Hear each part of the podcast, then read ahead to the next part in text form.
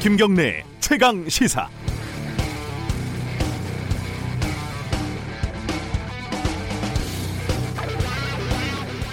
설 연휴 어떻게 보내셨나요? 어, 오늘 설 연휴가 끝나죠? 답답하시죠? 네, 저도 한숨이 나옵니다. 어, 집으로 돌아가시는 길에 운전하고 계신 분들도 많이 계실 것 같습니다. 어, 김경래 최강 시사 오늘은 연휴 마지막 날 조금 편하게 들으실 수 있는 내용을 준비를 해봤습니다.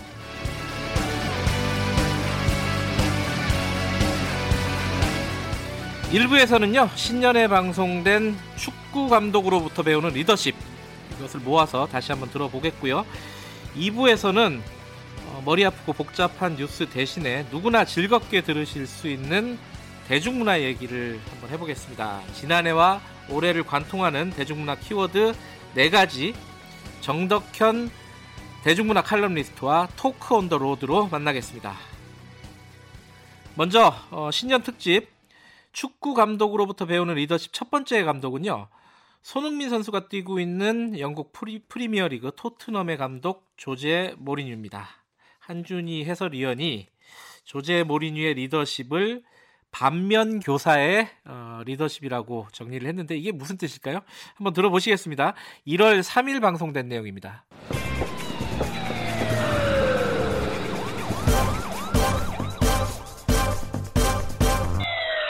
김경래 최강 시사.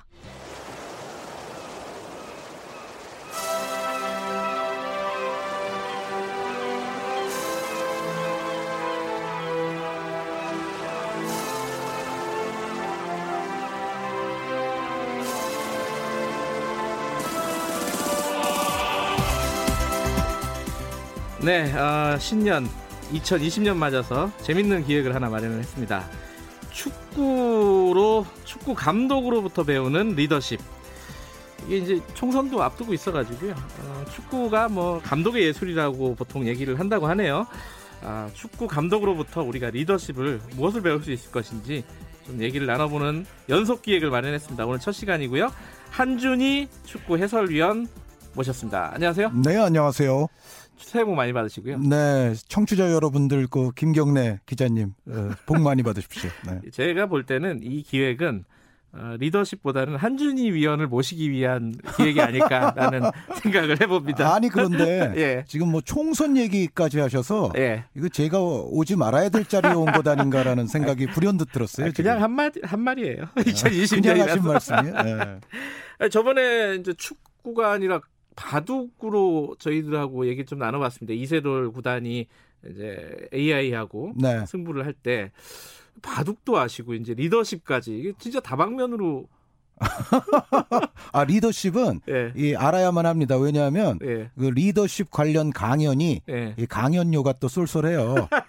어, 또 김경래 최강 시사 출연료보다는 또 월등히 쏠쏠합니다. 그래서 리더십은 연구를 해야 됩니다. 네. 아, 거의 뭐 르네상스 인간이 아니신가 하는 생각이 듭니다. 자 오늘 첫, 첫 번째로 우리가 리더십을 배울 만한 감독 누구 누구를 갖고 오셨습니까? 아 이거는 제가 자발적으로 갖고 온 건 아니고요. 예, 아마 저희 담당 PD 중에 예. 분명히 이 감독의 팬이 있는 것 같아요. 아 그래요? 이 감독부터 해달라고 제가 요청을 받아가지고 어, 어, 왜냐하면은 요 대본에 보니까 지금 뭐 총선뿐만 아니라 뭐 동물국회, 식물국회가 범람하는 이 시기에 우리가 리더십을 연구해봐야 되지 않겠느냐 뭐 이런 아. 대본이 있었거든요. 예. 그런데 요 감독은 사실은 이 동물국회, 식물국회를 뭔가 타파하고 예. 뭔가 조화와 화합으로 나가는 데 있어서는 적합한 리더십의 소유자가 아닙니다. 약간 동물 아니에요? 네, 동물 적합한- 쪽, 네. 동물 쪽이잖아요. 네, 뭔가 네. 외부의 적을 설정하고서 그 적을 거꾸로 트리기 위해서는 정말 수단 방법을 안 가르 안 가리는 음. 그러한 유형의 리더이기 때문에 사실은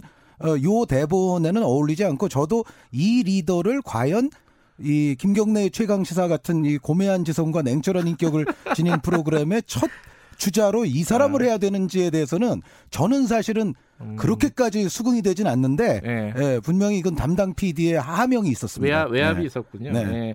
근데 뭐 그러, 그럼에도 불구하고 요즘 한국에서 특히 뭐 손흥민 선수 때문에라도 가장 핫한 뭐 감독 중에 한 명입니다. 네, 아마도 제작진이 이 감독을 선정한 데에는 바로 지금 말씀해주신 손흥민 선수의 음. 소속팀의 새로운 지도자로 등극을 했기 때문에 네. 예, 이 감독이 이제 선정이 된 것 같고 바로 조세 무리뉴 감독입니다. 그래도 이 굉장한 감독이기 때문에 배울 만한 부분이 분명히 있을 거예요. 어, 저는 이 감독을 정말 그러니까 이게 좀 시대에 따라서 네. 저도 이제 사람에 대한 인식 같은 게 좀 변화하게 되는데 네. 원래는 제가 매우 존경하고 존중에 맞지 않았던 감독이에요. 이게 발음이 조제 무리뉴라고도 하고 조세 아, 모리뉴라고 네. 뭡니까 정확하게? 이게 아마 가장 가까운 발음은 원어의 조제 혹은 뭐 주제 모리뉴, 모리뉴. 어, 이렇게 음. 돼야 될 것 같은데 우리는 이거를 이제 무링요 감독이라고 옛날에는 불렀거든요. 무링요, 사실은. 예, 저도 들어봤어요. 예. 그래서 사실 그 발음은 제가 생각하기에는 크게 괴념치 않으셔도 되지 않나. 네, 예. 예. 조제 무리뉴라고 일단 네, 네. 부르겠습니다. 아까 존경에 맞지 않는 감독이라는데 어떤 부분이 가장 뛰어난 감독이에요? 이 원래? 이 분이 처음 이제 유명해졌을 때가 제가 방송 축구 해설에 데뷔했던 바로 그 시즌입니다. 어, 몇 제가 년도죠? 2003년에 어. 주, 어, M 본부에서 이제 네. 지상파 데뷔를 했는데 그 당시에 2003-2004 시즌 유럽 챔피언에 오른 팀이 바로 이 무리뉴 감독의 포르투였습니다. 아하. 그런데 포르투갈 클럽이 유럽 챔피언이 되리라고는 그 시기에는 사실 상상하기가 조금 어려웠던 시대예요. 네, 아시다시피 뭐 퍼거슨 감독의 맨체스터 유나이티드도 있고 바이에른 뮌헨도 있고 레알 마드리드도 있고 네. 어, 그 당시는 요즘은 좀 약하지만은 AC 밀란 같은 또 이탈리아 클럽들이 눈 시퍼렇게 뜨고 살아있는 시절이기 때문에 음. 여기서 포르투갈 클럽이 우승을 했어요. 그런데 그때 감독이 조세 무리뉴. 무리뉴입니다. 예, 예. 이 무리뉴 감독은 그래서 어, 그 당시에는 정말로 혁신적이고 창의적이고 도전적이고 아주 용감한 요소들이 아주 많았어요. 어떤 부분이에요? 그러니까 예를 들어서 이 감독은 알려져 있다시피 정말 유명한 선수 출신이 아닌 건 고사하고 사실상 비선수에 가까운 선수 출신이죠. 그러니까 24살에 은퇴했다면서요? 네, 그러니까 선수 출신이기는 하고 프로에 발을 한 발을 담궜던 건 맞아요. 그런데 네. 그럼에도 불구하고 뭐 경력은 정말 보잘것없는 음. 선수 출신이기는 하되 에, 보잘것이 없었고 어, 사실상 이제 선수와 학업을 병행해서 대학원에서 스포츠 과학까지 전공을 했고요. 음. 그리고 체육 교사를 또 했습니다. 음. 아, 그래서 일반적인 우리의 엘리트 선수와는 아주 거리가 먼 사람이었는데 사실 대한민국 같은 현재 환경에서는 이런 사람이 정말 최고 수준의 가장 연봉을 많이 받는 감독에 오른다? 이거는 사실 대한민국에서는 안타깝지만 좀 불가능하다시피 하거든요. 그러니까 좀 속된 말로 안 쳐주잖아요. 안 쳐주죠. 네, 선수 네. 때 유명하지 않았으면. 예, 게다가 이제 뭐 거의 비선수에 가깝다 그러면 정말로 앉혀주는 그런 문화가 있는데 이제 예, 그런데 포르투갈은 그게 가능했던 것이 포르투갈은 예전부터 축구에 있어서 학구적인 전통이 있었어요. 아하. 예, 예, 그래서 어떤 축구에 대한 이론적 연구, 과학적 연구 이런 게 굉장히 좀 유행했던 곳이 포르투갈입니다. 그래서 네. 또 가능했고 또 무리뉴 감독이 좀 운이 좋았던 거는 이제 에, 공부를 많이 한 사람이니까 여러 가지로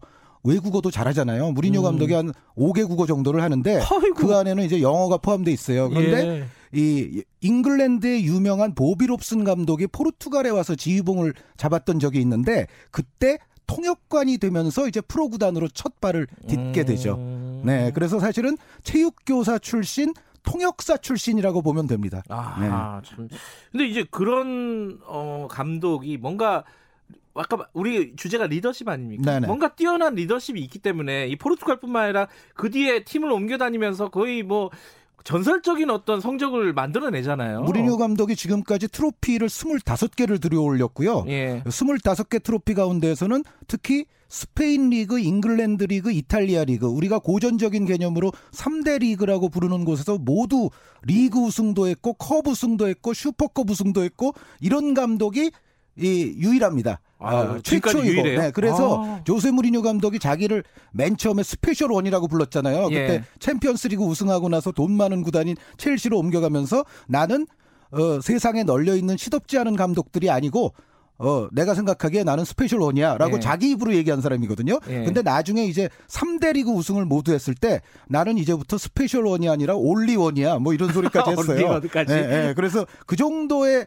업적을 지니고 있고 이 25개 트로피라고 한다면 무리뉴 감독이 본격적으로 감독 시작한 게 2000년 정도부터니까 지금 이제 20년 정도 됐는데 25개 트로피면은 1년에 한 개 이상의 트로피잖아요. 이거는 알렉스 퍼거슨 감독이 지금까지 49개 트로피를 들고 은퇴를 했는데 퍼거슨 감독은 그 대신 70년대부터 감독직을 시작을 했거든요. 예. 그거에 비하면 무리뉴 감독의 이 트로피 획득 속도는 어, 뭐 거의 엄청난 수준이라고 봐야죠. 그러니까 그게 어디에서 비록 이 사람의 능력이 무엇인지 리더십이 뭔지 그게 이제 오늘의 주제 아닙니까? 네, 일단 무리뉴 감독은 어, 2000년대 초중반에 축구 트렌드를 이끌었던 사람입니다. 음. 어, 가장 대표적으로 우리가 전술적 주기화 훈련법이라는 게 있는데 이, 이, 그 당시까지만 해도 조금 이제 포르투갈에서는 유행을 했지만 다른 일반적인 축구계에서는 약간 생소했을 수 있는 이론이거든요. 네. 근데 요 이론의 이제 요체가 뭐냐면 모든 축구 훈련은 볼과 더불어서 전술적으로 이루어져야 된다는 거예요. 그러니까 어, 예전에 우리 이제 운동부들 훈련하는 거 생각해 보시면 일단 달리기부터 한 하루 종일 하고 네. 체력 훈련 하루 하고 네. 어그 다음 날은 이제 어, 공 슈팅하는 훈련 또 하루 하고 네. 그 다음 날에 이제 뭐 전술 훈련하고 뭐 이러지 않습니까? 예전 예. 우리가 개념으로 돌아가 보면 그런데 이 전술적 주기화 이론이라는 거는 일주일에 이제 월화수목금토가 있으면 뭐 월요일 쉬고 화요일부터 훈련을 시작하는데 다른 팀 우리와 이제 경기를 해야 될 상대 팀의 스타일을 정확히 분석을 해서 그 팀에 대응하기 위한 우리의 전술을 수립하고 그 전술의 훈련을 화수목 금 이렇게 진행을 시키는 거예요. 음흠. 어, 그러니까 예를 들어 상대가 압박을 굉장히 잘하는 팀이다. 그러면 우리는 우리 진영에서부터 상대의 어, 이 압박을 어떤 스타일로 풀어내서 우리가 공격을 할 것인가 이 훈련을 네. 실제 경기 시츄에이션에 맞춰서 하는 겁니다. 그러니까 체력 훈련 따로 하고 뭐 볼 훈련 따로 하고 전술 훈련 따로 하는 게 아니라 훈련 자체에 전술적인 거를 위주로 해서 그 안에 모든 체력과 기술과 심리까지도 녹여내면서 경기 시츄에이션에 맞는 훈련을 한 것이 하는 것이 바로 이제 전술적 주기화 훈련 이론인데 요거를 전 세계적으로 사실 유행시킨 감독이 무리뉴 감독이라고 볼 수가 있습니다. 그 새로운 어떤 과학적인 축구 이 트렌드를 만들어낸 이끌어낸 사람이군요. 그렇죠. 그러면서 음. 말씀드렸다시피 트로피도 무진장 많이 그 들었으니까요. 결과로 네. 그것도 입증을 했고요. 예, 예, 예. 근데 이게 말씀만 들어보면 되게 과학적이고 냉철하고 이성적인 사람일 것 같은데 실제로 그라운드에서는 막 이렇게 상대방 상대방 코치 눈 찌르고 막 어, 그거 어떻게 하셨어요? 저 어디서 봤어요 그거를 하도 유명한 일화라서 굉장히 좀 괴팍하다면서요. 네, 그러니까 어 인터뷰나 기자회견 같은 데서도 제가 이제 무리뉴 감독에 대한 존경과 존중의 마음이 조금씩 솔직히 말씀드려서 식은 이유는 너무 상대에 대한 존중과 배려와 매너가 없어요. 음, 어, 그러니까 인터뷰 때마다 그게 너무 노골적으로, 그러니까 어떤 심리전 정도 차원에서 우리 팀을 고무시키고 상대를 좀 기죽이고 이런 정도의 어떤 인터뷰가 아니라 거의 상대에 대한 인신 모독성 인터뷰 같은 게 너무 많아지기 시작했고, 그리고 이제 무리뉴 감독이 정말 그 아까 혁신적이고 창의적이고 아주 예. 신선한 바람을 몰고 왔던 전성기 말씀을 드렸는데 그 시기에는 선수들의 대한 비난이 전혀 없었어요. 그러니까 음. 무리뉴 감독은 어, 공개적으로 그런 얘기도 했습니다. 내가 인터뷰를 이렇게 세고 독하게 하는 이유는 선수들에게 비난이 갈 것을 차단하고 나에게 다 아, 비난이 쏟아지게? 예, 하기 네. 위함이다. 아, 그런 얘기를 실질적으로도 했었고 실제로 어, 예전에 이런 얘기도 했습니다. 우리 선수들을 욕하려면 나를 죽이고서 해라.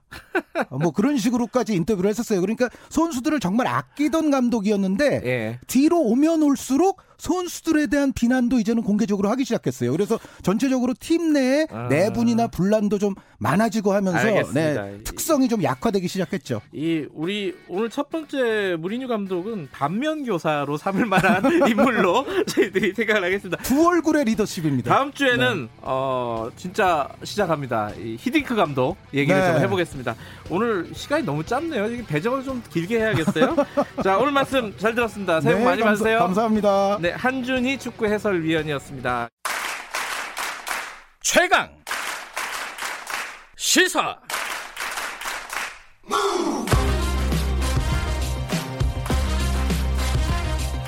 지금 여러분께서는 김경래 기자의 최강 시사를 듣고 계십니다.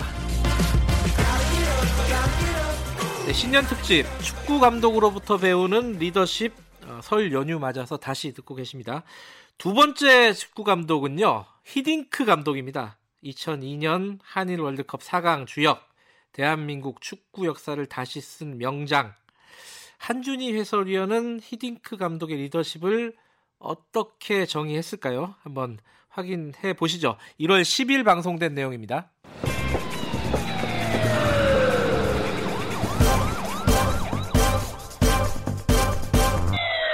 김경래 최강 시사. 지난주에 우리가 조세 무리뉴 감독 네. 아, 이 발음이 어렵습니다.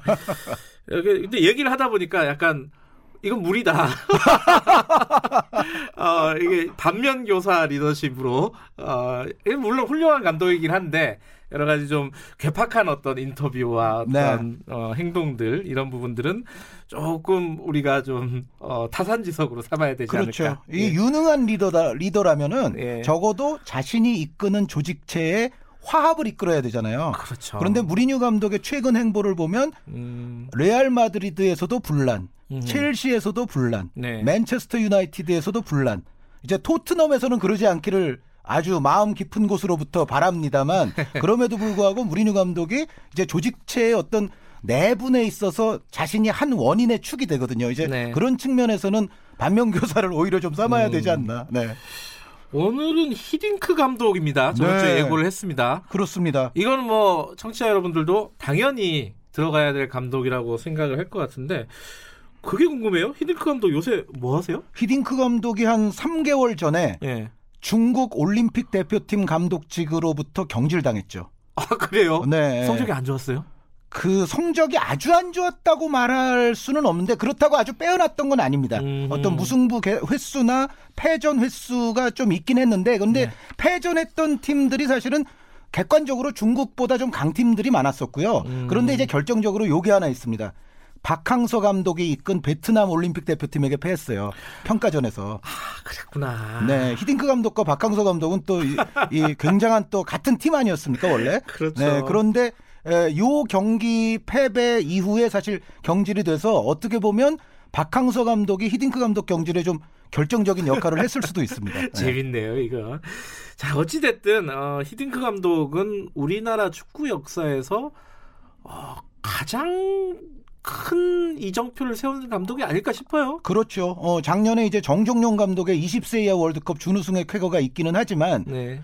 어, 어디까지나 그것은 그래도 연령별 대회고 예. 성인 월드컵에서 4강에 가지 않, 않았습니까? 네. 게다가 이게 또 우리가 개최한 월드컵에서 사실 우리가 애초에 2002 한일 월드컵에 돌입할 때는 처음의 목표는 1승이었어요. 네. 우리가 그 전까지 장구한 월드컵 역사에서 단 1승도 없었던 팀인데 개최국이 돼서 1승은 해야지 않겠느냐. 음흠. 1승이 목표였고 그리고 1승을 한 이후에는 아유 16강 갔으면 정말 좋겠다. 아, 이 정도 목표였는데 16강을 넘어서 8강, 4강까지 갔잖아요. 그러니까 네. 이 목표는 사실은 어 목표를 엄청나게 초과 달성한 건데 우리의 축구 역사에 있어서 다시 재현될 수 있을까 굉장히 의문일 뿐만 아니라 이 4강의 업적 때문에 이후의 감독들은 사실 엄청난 부담을 좀 안게 됐죠. 그럴 수밖에 네, 없겠네요. 우리 국민들의 네. 또 대다수 눈높이가 높아졌기 때문에. 네. 네. 그 당시에 이제 2002년도 월드컵을 준비하면서 어, 히딩크 감독을 우리가 영입을 할 때 이미 유명한 감독이었죠. 어 그렇죠. 그 네. 이전에 뭐 이미 레알 마드리드 감독도 거친 바가 있고 네. 어, 발렌시아라든가 레알 베티스라든가 이런 클럽들도 있습니다만 특히 네덜란드 감독을 또 했었잖아요. 네. 네덜란드 국가대표 감독 시절에 에, 우리에게 98년 프랑스 월드컵에서 5대 0의 참패를 또 안겼던 사람이 히딩크 감독 아닙니까? 근데 뭐니 뭐니 해도 히딩크 감독의 커리어에서 가장 인상적이었던 그 이전의 에, 업적은 히딩크 감독이 초짜 감독일 때 PSV 에인트호번을 이끌고 유럽 챔피언에 올랐던 적이 있어요. 아. 그런데 이거는 정말 대단한 업적이라고 볼 수가 있습니다. 그게 에, 우리가 88 올림픽 가던 1988년의 일이었는데 네. 물론 그 당시에는 빅리그 팀들 이외에 조금 작은 리그 팀들도 유럽 챔피언에 오르는 경우들이 있기는 했습니다. 하지만 네. PSV 에인트호번이 유럽 챔피언이 됐다?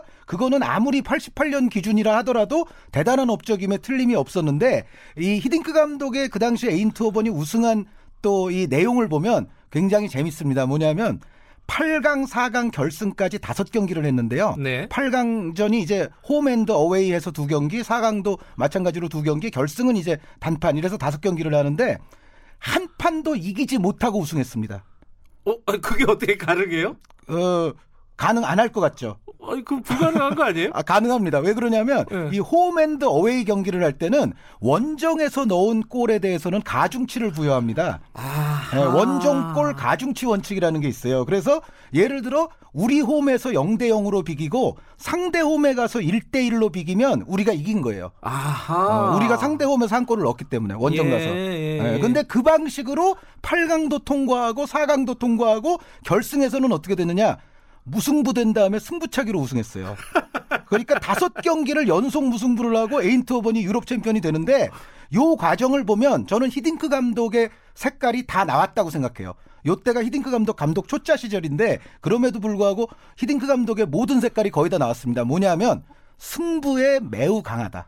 아, 어떻게 하든지 이긴다. 아, 그렇죠. 그리고 네. 상대가 강팀이라도 어, 히딩크 감독이 이때 올라오는 과정에서 레알 마드리드도 거꾸로 트리고 올라갔거든요. 그런데 음. 그런 걸 보면 상대가 강팀이라도 그 팀에 대한 분석을 철저히 해서 그 팀의 장점과 단점을 찾아내고 또 우리의 강점과 약점을 찾아내서 결국은 상대의 단점을 음. 극대화시키고 우리의 단점은 최소화시키는 방향으로 승부를 짜낸다. 아, 그러니까 승부를, 짜낸다. 네, 승부를 짜내는데 매우 도통한 어허. 감독이 히딩크 감독이라고 볼 수 있는데 그거 그것이 감독 초짜일 때부터 이미 드러났다는 거죠. 야 그래요.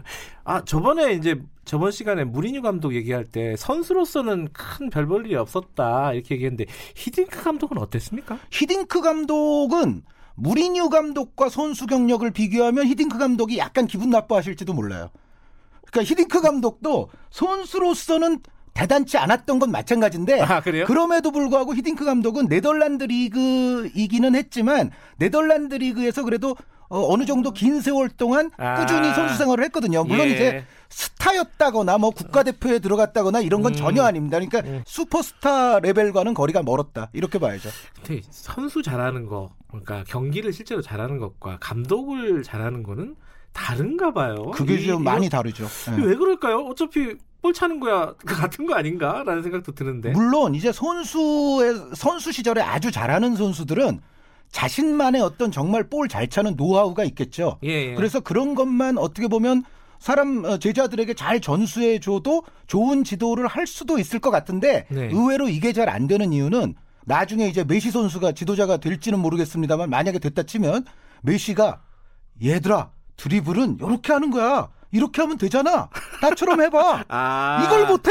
이렇게 아. 얘기하기 시작하면 선수들은 그걸 어- 우리는 그걸 어떻게 합니까? 뭐 이렇게 되는 거죠. 일종의 꼰대가 돼버리는 네, 상황이 그러니까 돼버리는군요. 아주 슈퍼스타 출신 감독들 중에 실패하는 사람들을 보면 약간 공통적으로 야 이렇게 쉬운 걸 왜 못하니 음흠. 그런 게 약간 있어요. 그런데 예. 사실은 지도자는 이 특히 이제 축구 감독 같은 경우에는 어떤 어 리더의 어떤 본분 중에 저는 선생님의 역할도 굉장히 중요하다고 생각하거든요. 그거 어떤 뜻이에요? 그러니까 좋은 선생님이 되려면 네. 예를 들어 마라도나 펠레, 메시 같은 선수가 야 이거 쉬운 거야 나처럼 하면 돼 이렇게 해서는 곤란하다는 거죠. 음흠. 학업이 좀 부족한 아이들의 성적을 향상시키는 선생님들은 그 아이에게 적합한 지도법과 그 아이가 이해를 잘 할 수 있을 만한 네. 그러한 방식을 찾아내서 지도하는 거 아닙니까? 네. 그런데 슈퍼스타 출신 감독들에게서는 가끔 보면 그런 게 좀 부족한 감독들이 있다는 거예요. 하긴 기자도 보면은 기자 잘하는 사람이 있고 데스크 잘하는 사람이 있어요. 아, 그래요? 특종을 많이 한다고 데스크를 잘하는 것도 아니더라고요. 물론 둘 다 잘하는 사람도 많긴 하지만요. 그렇죠. 예. 네. 자 히딩크 감독 얘기로 다시 돌아왔어요. 자 우리를 월드컵 상황으로 올린 올린 거는 분명히 선수들도 잘했지만 감독의 리더십이 굉장히 중요했을 거 아닙니까? 네네. 어떤 부분이 중요했던 겁니까? 저는 히딩크 감독이 굉장히 종합적인 리더로서는 우리가 취할 부분이 굉장히 많다. 그러니까 음. 무리뉴 감독은 장점과 단점이 좀 뚜렷하게 갈리는 데 반해서 네. 히딩크 감독의 에, 특히 이제 전성기 때의 어떤 전체적인 리더십을 보면 히딩크 감독에게는 유명한 일화들이 많잖아요. 예를 들어 홍명보 지금 대한축구협회 전무이사를 1년 가까이 대표팀에 부르지도 않았잖아요. 아 그게- 어떻게 보면 이건 심리전을 펼친 거죠. 아하 어, 홍명보가 중요한 수비수라는 거를 히딩크 감독도 모를 리가 없었고 알고 있었습니다. 그런데 예, 홍명보 없이도 우리 경기할 수 있어. 내가 아하. 보여주겠어. 라고 한동안 그렇게 하다가 결국에는 홍명보 어, 지금 전무이사가 아 히딩크 감독님을 위해서 어 저도 죽을 힘을 다해 뛰겠습니다 하고 이제 딱 이제 수그리고 들어가는 거잖아요. 음. 그런데 지금 홍명보 전무에게 아마 물어보면 히딩크 감독이 정말 존경할 만한 배울 게 많은 스승이라고 아마 얘기를 할 거예요. 음. 어 그래서 일단 그런 식으로 선수의 충성을 얻고 음. 또 마음을 얻고 이런 것도 있고 예를 들어 안정환 선수에 대해서도요. 네. 이런 얘기 했었어요 예전에. 이탈리아에서 벤치만 달구고 있는 선수는 난 필요 없어. 네, 히딩크 감독이 분명히 안정환 선수를 우리나라에서 가장 잘하는 공격수라고 생각을 했거든요. 네. 그럼에도 불구하고 이탈리 아무리 이탈리아에서 뛰더라도 벤치에만 있는 선수는 난 안 쓸 거야. 한동안 또 그렇게 했어요. 음. 어, 그러니까 안정환 선수도 자극을 받아서 이탈리아에서의 퍼포먼스가 더 좋아졌죠. 음. 어, 어차피 쓸 선수인데 또 그렇게 한 거예요. 그리고 사실 이런 것도 있어요. 예를 들어서 박지성 선수와 이천수 선수를 예. 같은 조에 묶어서 체력 훈련을 시켰어요. 아하. 그게 뭐냐면 이천수 선수는 자신이 축구 기술적으로는 박지성 선수에 전혀 뒤질 게 없다고 생각을 할 거예요. 그렇겠죠? 네. 어, 고등학교 때부터 더 천재 소리 들었던 선수니까. 예. 그런데 박지성 선수는 아시다시피 허파가 한 세 개 정도 되는 선수예요. 네. 그래서 체력 훈련을 하- 해- 하면 히딩크 감독의 훈련이 혹독했지만 박지성 선수는 다 하고도 체력이 남아요. 음. 근데 이천수 선수는 사실은 박지성 선수와 같이 붙여놓지 않았으면 그 훈련을 100% 소화하지 못할 수도 있어요. 음흠. 그런데 박지성 선수와 한조기 때문에 이천수 선수도 죽어라고 해서 그 음. 훈련을 소화를 해요. 왜? 박지성 선수에게 질 수는 없거든요. 이게 용병술이 뛰어나다? 이렇게 봐야 되나요? 그죠? 그렇죠. 그러니까 자신의 팀 안에서도 이제 심리전을 펼치는 거죠. 음. 그것에 굉장히 능한 감독이었고 제가 히딩크 감독에게 가장 또 중요하다고 생각되는 점 중에 하나는 이 언론들을 대해서 언론이나 미디어를 대할 때 이 웅변술에 굉장히 능합니다. 음흠. 말을 잘하는군요. 네. 그런데 예. 저는 국가대표 감독 정도 되는 리더면 이 부분이 굉장히 필요한 덕목이라고 저는 생각을 해요. 음흠. 그게 뭐냐면 예를 들어 이런 겁니다. 어, 우리가 이제 월드컵 50일이 남았을 때 히딩크 네. 감독이 어떤 인터뷰를 했냐면 지금 우리가 월드컵에서 16강 갈 수 있는 확률은 50% 정도밖에 안 된다고 본다. 네. 하지만 우리는 오늘부터 1%씩 우리를 향상시켜서 월드컵 폴란드전이 열리는 그날이 되면 우리를 100%로 만들 것이다. 멋있다. 하루에 1%씩 향상시켜서 월드컵이 열리는 그날이 되면 우리는 100이 될 것이고 네. 세계를 깜짝 놀라게 할 것이다. 음흠. 근데 이 얘기를 들으니까 우리 국민들이 사실 그때까지만 해도 반신반의했거든요. 음. 게다가 히딩크 감독 초반에 욕도 많이 먹었잖아요. 네, 네. 뭐 5대 0으로도 저 여러 번 아, 예. 어, 두어 차례 졌죠. 그러면서 욕도 많이 먹었는데 히딩크 감독은 그럴 때마다 굉장한 웅변수를 펼칩니다. 그러면 이 국민들이 듣기에도 어 저분은 지금은 지고 있지만 뭐가 좀 있는 것 같아. 우리가 좀 믿고 기다려줄 만한 가치가 있는 것 같아. 이런 마음이 들거든요. 그러면서 전 국민이 에, 하나같이 우리 대표팀을 응원하는 그런 분위기가 조성이 되는 거죠. 히딩크 감독이 그런 어떤 분위기를 끌어오는데 굉장히 능한 사람이었고 그리고 우리가 이제 16강 진출했을 때 선수들이 사실은 야 이제 보너스도 탔고 병역 문제도 해결됐고 와 신난다 약간 그런 분위기가 있었다고 해요. 그런데 예. 히딩크 감독이 그때 딱 이랬잖아요. I'm still hungry. 그거 되게 유명한 네. 그때 인터뷰였죠. 에, 네. 나는 여전히 굶주려 있다. 네. 어, 나는 아직도 배고프다. 뭐 이제 그 얘기를 하면서 어 선수들의 정신을 들게 한 거예요. 음. 어 16강이 끝이 아니구나. 그러면서 이딩크 감독이 16강에 만족하냐? 나는 4강까지 바라보고 있다. 그 얘기를 했어요. 그런데 진짜 4강까지 갔어요. 아, 그러니까 말이 씨가 되는 긍정적인 표본이 바로 거스 히딩크 감독이죠. 네.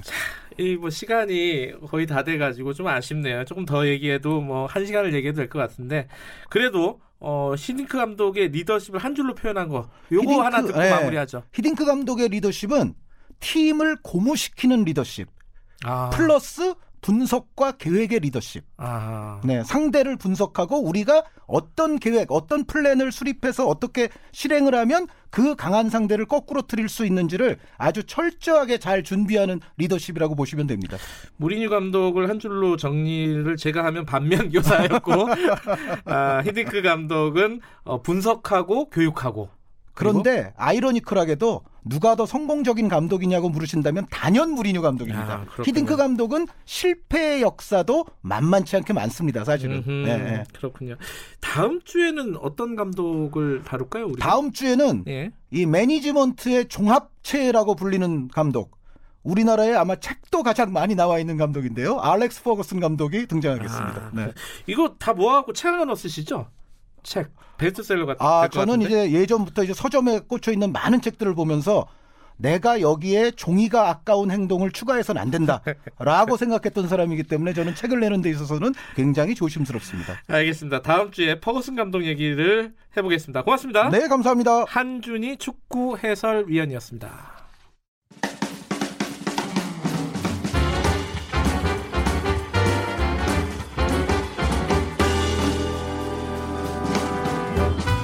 여러분의 아침을 책임집니다. 김경래의 최강 시사. 네, 어, 한준희 축구 해설위원 진짜 진정한 르네상스 인간 아닙니까? 어, 아는 게 너무너무 많으십니다. 축구 감독으로부터 배우는 리더십 어, 다시 듣기 마지막 편입니다. 세 번째 감독은 알렉스 퍼거슨 감독입니다. 감독들의 감독. 맨체스터 유나이티드를 세계적인 명문 구단으로 도약시킨 감독. 아, 리더십, 축구 감독의 리더십을 말할 때 가장 큰 페이지를 할애해야 하는 감독이기도 합니다. 한준희 해설위원도 이 퍼거슨 감독은 한 해로는 안 된다. 그래서 두 번 하기로 했습니다. 자, 1편 듣겠습니다. 알렉스 퍼거슨 감독 편 다시 듣겠습니다. 1월 17일 방송입니다.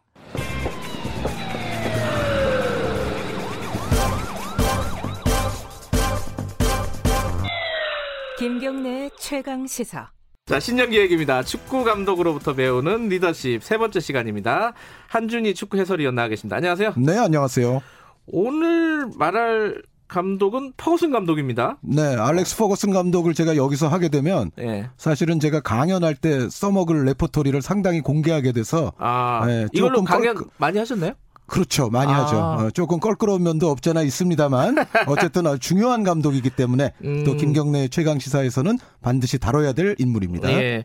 퍼거슨 감독, 아, 우리한테는 박지성 선수 때문에 굉장히 더 친숙해졌어요. 원래 유명하신 분위기지만. 그렇죠. 그죠? 예, 예. 예.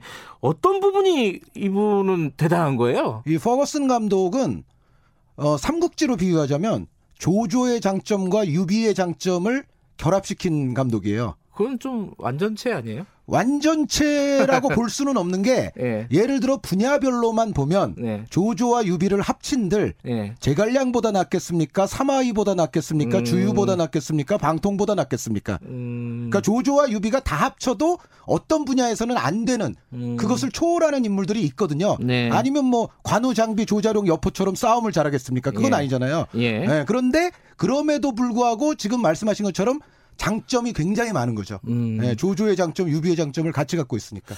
일단은 뭐 눈에 보이는 걸로 보면은 성적 자체가 전설이죠. 그렇죠. 어, 음. 퍼거슨 감독이 이제 70년대부터 감독 생활을 시작했습니다만 49개의 트로피를 들어올렸고요. 전체 네. 커리어를 통틀어서 하하. 맨체스터 유나이티드 27년 동안 38개의 트로피를 들어올렸으니까 예. 맨유에서만도 벌써 1년에 한 개 이상의 트로피를 들어 올린 것이고요. 예. 그리고 그 사실은 맨체스터 유나이티드 이전 기록이 또 놀라운 게 퍼거슨 감독이 이제 자신의 이름을 처음으로 세계에 알린 게 에버딘이라는 스코틀랜드 클럽 시절이었거든요. 음. 근데 에버딘의 이제 리그 우승과 유럽 컵위너스컵 우승을 이끌었어요. 그런데 이게 얼마나 대단한 거냐면 스코틀랜드 리그는 예를 들어 우승할 수 있는 기회가 한 100번이 있다 치면은 49번은 셀틱이라는 팀이 우승하고 49번은 레인저스라는 팀이 우승하고.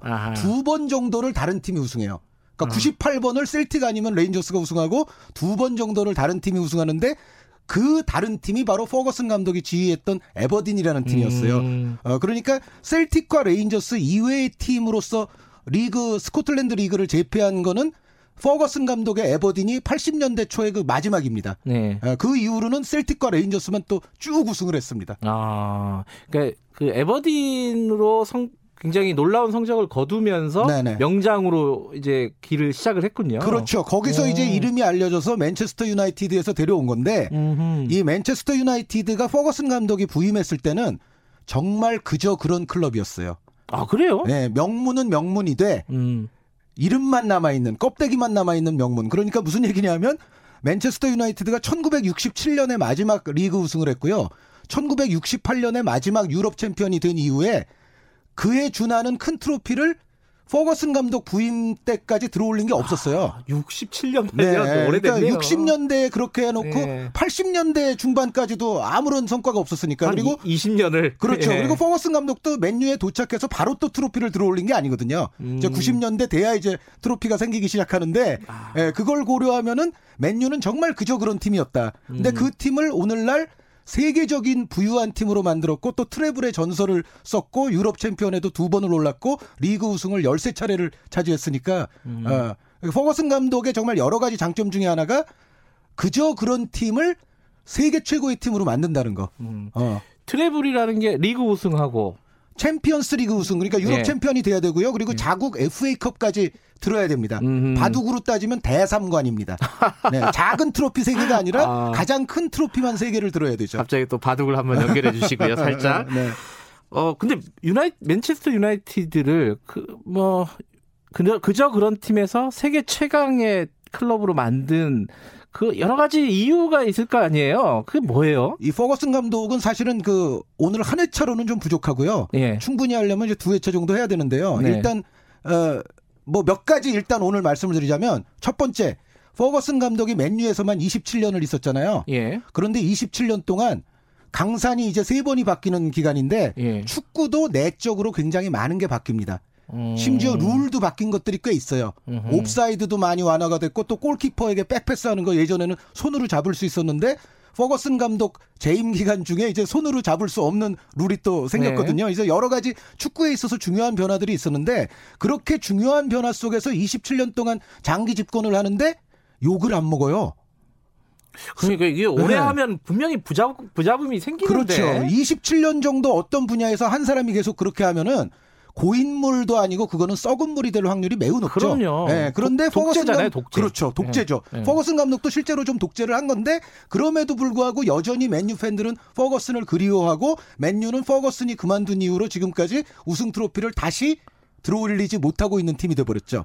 그러니까 그 원동력이 뭐냐? 네, 그러니까 그 긴 기간 동안 강산이 여러 번 변하고 축구 룰도 바뀌는데 이 기간을 적응을 하려면 계속 바뀌는 트렌드 속에서 자신을 연마하고 계속 음. 자신의 전술을 또 발전시켜 나가야 된다는 전제가 일단 있고요. 네. 그리고 두 번째는 지난번에 히딩크 감독 말씀드릴 때도 얘기가 나왔지만 선수들이 뭐 대회 하나 우승하면은 벌써 퍼지잖아요. 음. 야, 우리 할 거 다 했어. 뭐 이런 식으로. 그렇죠. 근데 27년 동안 팀을 계속 헝그리하게 만들려면은 얼마나 팀을 또 가혹하고 혹독하게 선수들에게 헝그리 정신을 주입시켜야 되고 여기에 본인 또한 자신도 포만감에 취해서 어떤 도전을 그만두는 게 아니라 계속 자신을 절차탕마해야 되거든요. 어허. 그런 데 있어서 퍼거슨 감독은 굉장히 뛰어났어요. 그러니까 변화하는 트렌드와 전술에 대한 어떤 적응 능력, 흡수 능력, 그리고 자기 자기 개발 능력. 예. 여기에 이제 계속 자신과 자신의 팀을 헝그리하게 유지시키는 능력. 이런 부분들은 정말 대단한 거죠. 어떻게 하면 hungry하게 유지시키죠? 이 뭐 예전처럼 막 빠따를 칠 수도 없는 거고 이 방법이 뭡니까 이 퍼거슨 감독? 아, 퍼거슨 감독이요. 예. 그런데 빠따는 아니지만 예. 어, 좀 예, 옛날 old old한 스타일로 조금 그렇게 좀 무섭긴 하죠. 아 좀 네, 카리스마 하면은 또 알렉스 퍼거슨이거든요. 아 선수들 이렇게 다독이는 스타일이 아니라 좀 가혹하게 훈련시키는 스타일이에요? 다독일 땐 다독이지만 음. 또 가혹할 땐 가혹해지는. 그러니까 음. 제가 아까 조조 플러스 유비라고 그랬는데 아. 유비의 어떤 외관상의 어떤 인자함도 갖고 있지만 예. 여기에 이제 조조 같은 조조는 정말 자기 군대에 해가 될 것 같으면은 냉혹하게 막 그렇죠. 목을 쳐내죠. 쳐버리고 그러지 않습니까? 이제 예. 그런 것들이 있는데 그걸 이제 당했던 수- 대표적인 선수 가운데 한 명이 데이비드 베컴이죠. 아 그래요? 예, 예. 베컴 선수가 어, 어떻게 보면 퍼거슨 감독 말을 좀 안 들은 거예요. 뭐냐면 음. 퍼거슨 감독은 사실 팀보다 머리가 더 커지는 선수를 그렇게 좋아하지 않아요. 어록 중에 있더라고요. 예, 예. 예. 팀보다 더 큰 선수는 없다. 그런데 예, 조금 구체적으로 말하면 특히 나보다 머리가 더 커지지 말아야 된다. 이런 얘기가 내포가 좀 돼 있어요.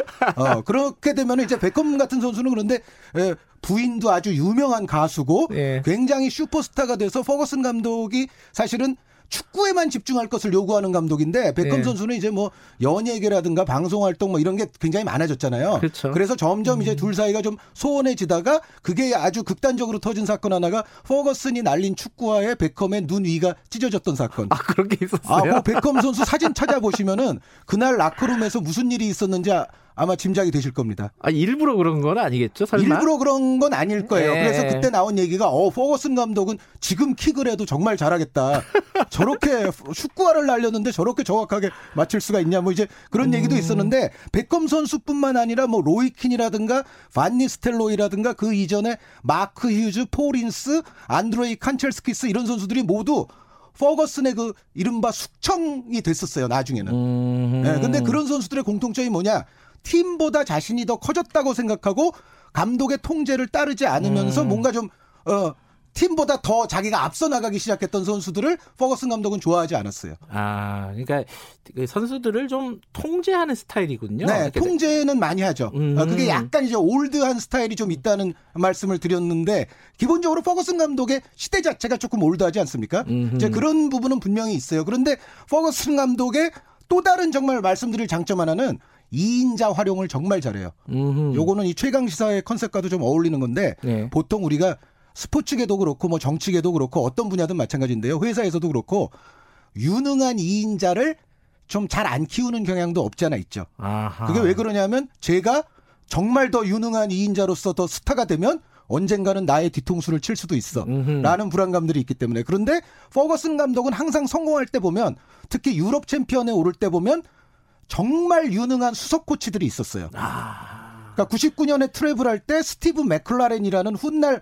잉글랜드 대표팀 감독에 오르는 수석 코치가 있었고 되게 중요한 건데요. 네, 그 음. 이후에 이제 호날두 선수 있을 때 유럽 챔피언 오를 때는 카를로스 케이로스 네. 이란 대표팀 감독을 오래 하면서 우리에게 상처도 좀 많이 안겼던 감독인데 카를로스 케이로스 감독이 수석 코치였어요. 음. 그런데 그 케이로스 감독은 사실은 레알 마드리드 감독도 역임했던 바가 있는 사람이었거든요. 그래서 네. 정말 감독급 수석 코치의 능력을 충분히 발현시키는 게 또 퍼거슨 감독의 장점인데 제 생각에는 퍼거슨 감독은 한 번쯤 더 해야 될 야, 가능성이 안 그래도 것 같습니다. 안 그래도 네. 지금 부족하다. 이건 부족하다. 이래서 어, 우리 PD님이 어, 한 번 더 하자 퍼거슨은.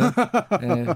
저도 사실 그 퍼거슨을 항상 기억을 하는 게 제가 SNS를 할 때마다 네. 기억을 합니다. 아! 트위터는 인생의 낭비다. 라고. SNS는 인생의 낭비다. 예. 그거는 저는 정말 진리의 하나로 받아들이고 있는 사실이에요. 저도 네, 네. 저 하루에 한 몇 번씩 퍼거슨 감독을 떠올리곤 합니다. 예, 리더십 관련해서는 어, 다음 다음 시간에 조금 네네. 더 디테일하게 얘기를 좀 해보겠습니다. 오늘 말씀 감사합니다. 힘드실 것 같아요. 샤우팅을 하셔가지고. 네, 감사합니다. 예, 한준희 축구 해설위원이었습니다. 네, 축구 감독으로부터 배우는 리더십 재밌으시죠? 아, 한준희 해설위원과 앞으로 더 많은 축구 감독들의 리더십을 살펴볼 예정입니다. 기대해 주시고요. 평소에는 최강시사에서 노래 안 틀죠? 어, 명절이라 노래도 한 곡 듣겠습니다. 축구 감독으로부터 배우는 리더십 코너에 시작하는 음악입니다. Pet Shop Boys의 Go West 들으시면서 저는 8시 5분 2부 Talk on the Road로 돌아오겠습니다.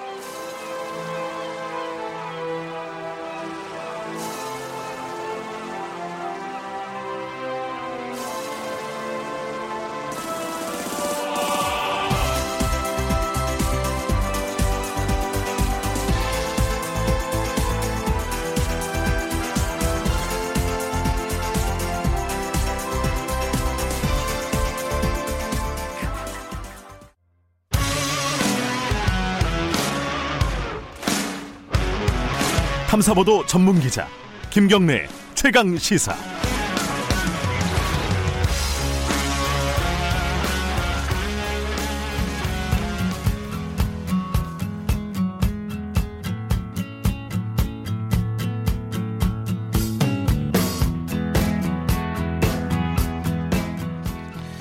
네, 김경래 최강 시사 2부 시작하겠습니다. 어, 앞서 말씀드린 대로 어, 2부에서는 Talk on the Road 길 위의 방송인가요? 어, 함께 하시, 하실 예정입니다.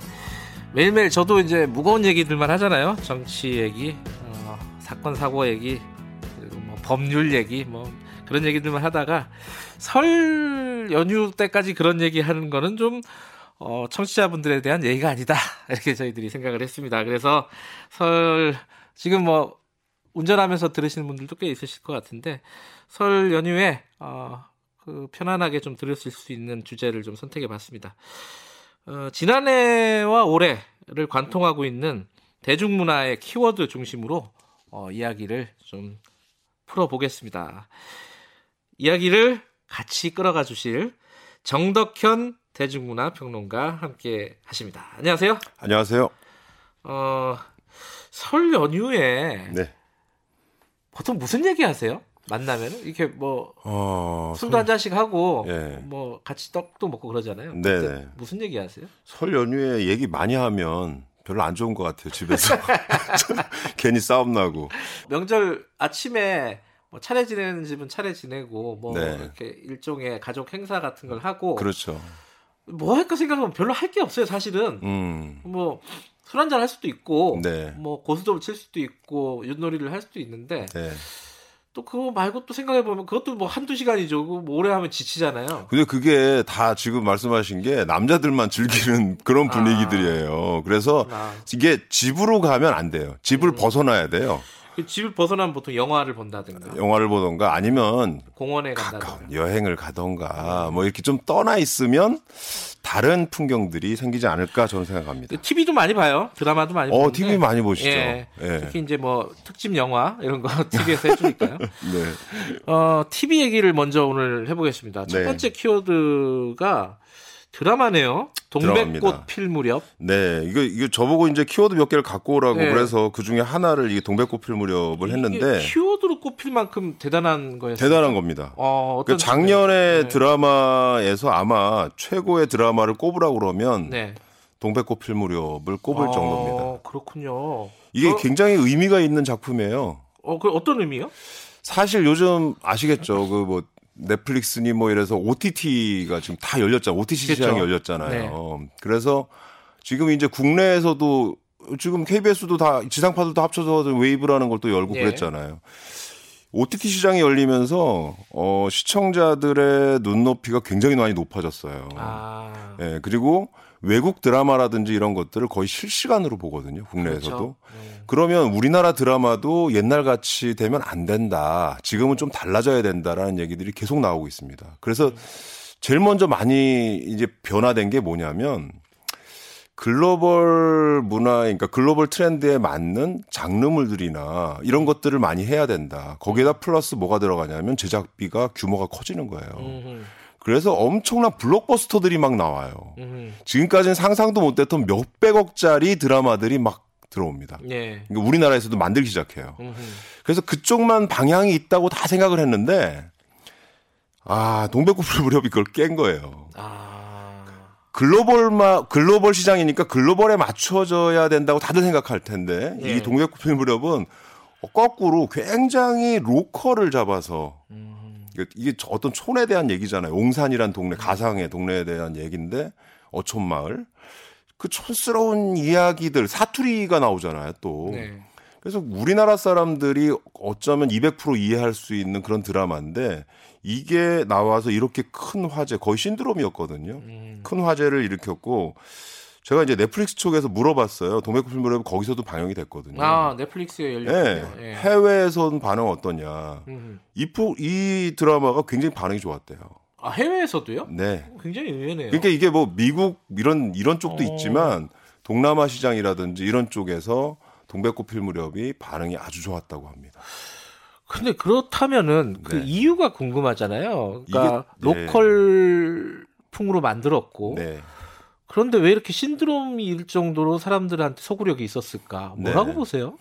아마 약간의 그런 반작용 같은 게 있었던 것 같아요. 네. 이게 지금이 약간 과도기라 그런지 글로벌 글로벌 하면 굉장히 우리 정서가 약간 빠지는 듯한 느낌이 있어요. 우리식의 정서들. 음, 약간의 이제 우리 사투리도 그렇지만 뭐 우리나라의 배경 같은 것들이 많이 들어가고 이런 것들이 좀 빠지고 보편적으로 이해할 수 있는 세계들을 많이 그리는 거예요. 그래서 장르물에서 보면 무슨 형사들이 많이 나오고 또 뭐 검사들도 나오고 의사들이 나오고 이런 그림들만 그려 나가는 거죠. 그러면 그게 외국에서도 다 이해할 수 있는 어떤 코드기는 한데 음흠.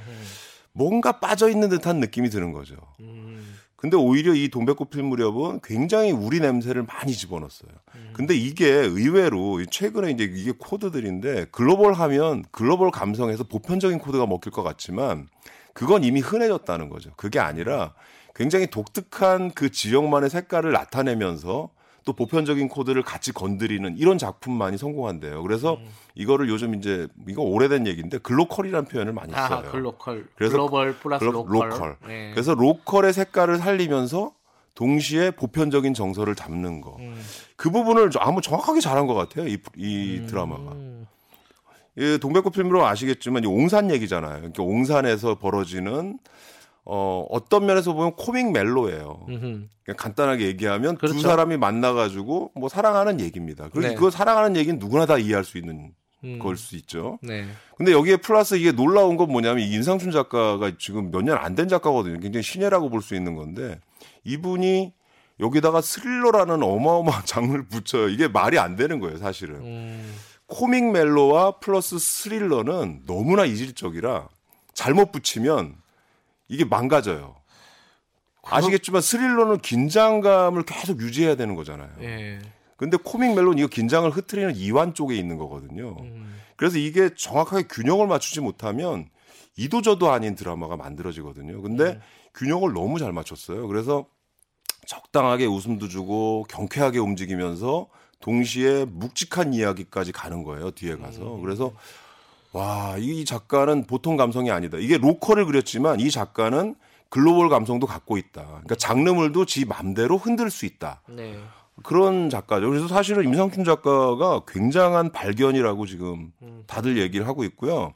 최근 들어서 지금 드라마 업계에 어, 새로운 물결, 흐름 같은 것들이 생기고 있어요. 그게 뭐냐면 아시겠지만 굉장히 유명한 작가분들 있잖아요. 네. 그러니까 다 아는 뭐 김수현 작가라든지 뭐 이름만 대면 아는 그 기성 작가들이 있는데 문영남 작가도 한 시대를 풍미했던 중견 작가라고 볼 수 있는데 이런 작가들이 조금 뒤로 물러나고 최근 들어서 이제 신예들이 신진 작가들이 막 대거 진출을 해요. 그래서 그런 작가 중에 대표 주자로 임상춘 작가를 지금 얘기를 꼽고 있습니다.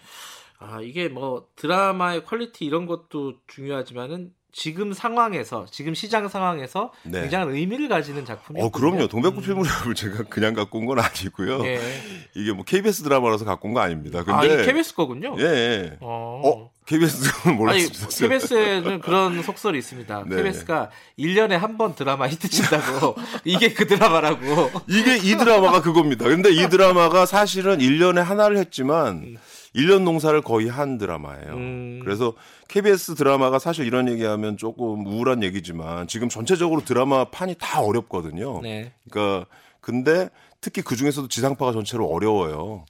이 KBS 드라마는 굉장히 많이 실패를 많이 봤거든요, 작년에. 네. 근데 이 드라마 하나로 완전히 반전하는 음. 어떤 그런 계기가 됐었죠. 이게 드라마 얘기는 원래 이제 어, 술 한잔 마시면서 하면은 밤샐 수 있는 얘기인데 그렇죠. 어, 뭐한 10분 정도 하고 마무리를 해야 됩니다. 왜냐하면 아? 키워드가 지금 4 개가 있기 때문에 예, 아니 그러니까 오늘 여기 질문지를 받았는데 네.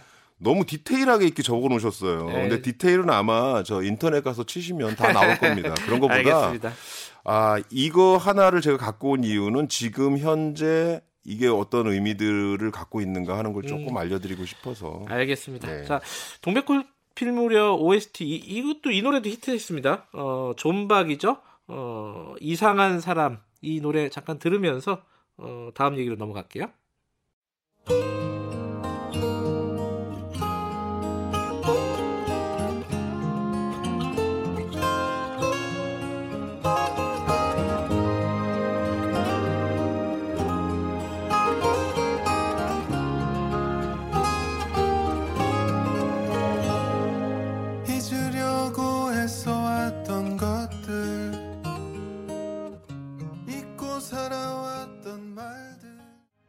네, 김경래 최강 시사 설 특집 어, Talk on the Road 함께하고 계십니다. 어, 정덕현 대중문화평론가와 어, 작년과 올해를 관통하는 대중문화 키워드에 대해서 얘기를 하고 있습니다. 첫 번째 키워드는 동백꽃 필 무렵이었고요. 두 번째 키워드가 펭수입니다. 다들 아시죠? 평론가님, 이 네. 펭수 아, 이거 당연히 가져오실 줄 알았어요. 네. 이게 왜 이렇게 우리 사회에서 신드롬이 됐을 거라고 보십니까? 그 저도 저는 이제 펭수가 이렇게 확 화제의 중심이 되기 전에 네. 그 우연하게 본 적이 있거든요. 이게 유튜브 초, 초창기 시작할 때 예. 봤을 때 어 될까 저게 이런데 뭔가 좀 특이하긴 하네 하는 생각을 했어요. 네. 근데 아 의- 진짜 이렇게 갑자기 막막 불이 붙기 시작하더라고요 말 그대로. 그래서 음. 어느 순간에는 뭐 여기도 팽수 저기도 팽수 네. 방송사마다 전부 어떻게 보면 팽수 팽수 막 이런 분위기로 흘러갔어요. 그래서 음. 왜 그럴까 하는 질문들도 상당히 많이 받고 분석도 많이 그랬겠죠. 해봤는데 예. 어 제일 큰 건 그거 같아요. 이게 어 팽수가 결국 캐릭터잖아요. 이게. 그렇죠. 펭귄이죠. 네, 남극에서 캐릭터. 온 펭귄. 예. 근데 이 캐릭터가 우리가 지금까지 봤던 어린이 그 어린이들이 좋아하는 그런 캐릭터들 우리 네. 가 많이 알잖아요. 뽀로로. 뽀로로라던가 또뭐 방귀대장 뿡뿡이 아, 뭐 이런 뭐 번개맨 이런 캐릭터들하고 다른 지점이 확실히 있더라고요. 뭐가 다를까요? 이거 굉장히 어른들이 좋아할 만한 구석들을 많이 갖고 있어요. 그래서 말하는 것도 지금 어 여기 지금 그 김경래 씨하고 비슷해요. 막 이렇게 막 찔러대는 부분들이 있거든요. 얘기하는데 보면 저하고 비슷하다고요? 예, 굉장히 쏘아대는 아이, 설, 설날 나오셔가지고 무슨 말씀을 하신 거지? 할 말을 시원하게 하는 그런 캐릭터라는 거예요. 근데 이런 게 사실은 어린이 캐릭터에서는 그렇게 많지는 않았거든요. 음. 그리고 어린이 캐릭터들은 기본적으로 목적 자체가 예. 교육 목적으로 많이 만들어지거든요. EBS잖아요. 예, 펭수를 EBS에서 만든 데가. 예, 네. 예. 그렇기 때문에 교육적인 차원에서 접근을 하기 때문에 캐릭터가 그렇게 뾰족할 수가 없거든요. 음. 둥글둥글한 캐릭터들이 많이 나오거든요. 근데 펭수는 좀 각져 있어요, 전체적으로 캐릭터가. 음. 그래서 어, 어떤 사안을 갖고 와도 거기에 대해서 자기 의견을 얘기하는 편이에요. 음. 이게 굉장히 색다른 캐릭터라는 거죠. 근데 이게 어떻게 만들어졌을까를 이제 생각을 해보면 유튜브 영향이 큽니다. 아, 왜냐하면 요즘 아이들이요. 아, 이런 교육 방송에 나오는 그런 어린이 프로 보는 걸 지겨워한대요. 음. 왜 지겨워하냐면 이미 유튜브를 다 경험해서 거기서 나오는 방송들의 어떤 그런 맛에 굉장히 많이 길들여진 거예요. 그래서 음. 아주 아시겠지만 그런 어 유튜브나 이런 방송에서는 굉장히 날것의 방송들 많이 하잖아요. 그렇죠. 현장에 직접 뛰어들어가서 굉장히 순발력 있게 대체하는 모습이라던가 또 하고 싶은 이야기를 마음대로 하고 그 다음에 동시에 그 캐릭터가 사실은 방송을 통해서 조금씩 조금씩 성장하는 모습을 보여주거든요. 펭수가요? 예, 아, 성장도 그래요. 그래서 어. 펭수도 처음에는 정말 구독자도 없고 사람들이 알아보지도 못했던 그런 캐릭터인데 그 EBS에서 그 아육대 컨셉으로 해서 그러니까 육상대 아이돌이 나와서 육상대 네. 하는 거 있잖아요. 그 컨셉으로 해서 캐릭터들을 다 모아 가지고 그 대회를 했어요. 아, 뽀로로 이런 뽀로- 애들 예? 캐릭터 다 모아 가지고. 근데 재밌겠네. 그, 예, 그 방송 동영상이 갑자기 화제가 엄청나게 된 거예요. 음. 그 화제가 된 이유는 있죠. 왜냐하면 지금 저도 그런데 저는 뭐, 어, 좀 그렇지만 저 아이들 키우면서 예. 예. 전부터 같이 봤던 그런 캐릭터들에 대한 향수가 있어요. 그럼요. 예. 근데 그 지금 한 20, 30대 되는 젊은 세대들은 그 캐릭터랑 같이 자란 세대들이거든요. 그렇군요. 예. 그러니까 그거를 다 같이 끌고 온 거예요, 펭수가. 음흠. 그러면서 펭수는 전면에서 지금 그 20, 30대 세대들이 현실에 나갔을 때 겪는 네. 어떤 어려움이라든지 이런 문제에 대해서도 뭐 직격탄을 날리는 그런 캐릭터거든요. 그래서 뭐 음. 방송사 가가지고 사장 이름 부르면서 나와 막 이러는 아, 이게, 예. 이게 또 캐릭터 자체가 인턴이잖아요, 사실. 예, 예, 맞습니다. 어, 인턴이 사장 예. 보고 나와 뭐 예, 이러면은 예. 아 그런 부분에서 주는 어떤 속 시원함 같은 게 있는 거거든요. 그렇군요. 근데 이제 이게 네. 어, 지금 뽀로로 같은 경우에는 굉장히 롱런하고 있습니다. 네네. 물론 이제 예전에 그런 뽀로로의 어떤 인기에 비하면은 조금 이제 낮아졌지만 은 네. 롱런을 하고 있고 뭐 외국 같은 경우에는 이런 캐릭터들 뭐, 뭐 짱구라든가 도라에몽 음. 이런 계속 몇십 년 동안 지금 가는 어, 거잖아요. 예. 펭수는 이렇게 단기간에 끝나는 캐릭터일까요? 아니면 오래 갈 캐릭터일까요? 저는 더 오래 간다고 생각해요.